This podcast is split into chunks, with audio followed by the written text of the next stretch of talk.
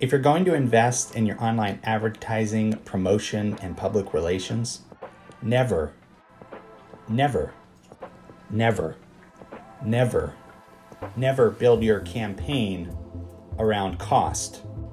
Build it around goal, objective, and the purpose you're trying to achieve.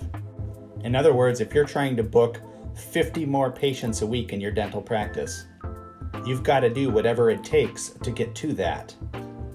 Yes, you might be able to be economical in terms of cost expense, but that goes without saying. It's like every every other product or service in the world.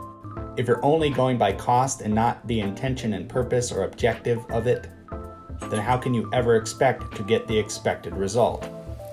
It's not rocket science. So be smart. Don't throw your money away. Spend your money, but spend it on an objective, a plan, a purpose, and an end goal, an end game. So you can ensure your practice keeps growing, growing, and you can service and help more dental patients. Jason Wydrow here from Golden Dental Marketing. Thank you for watching. Hope we cross paths soon.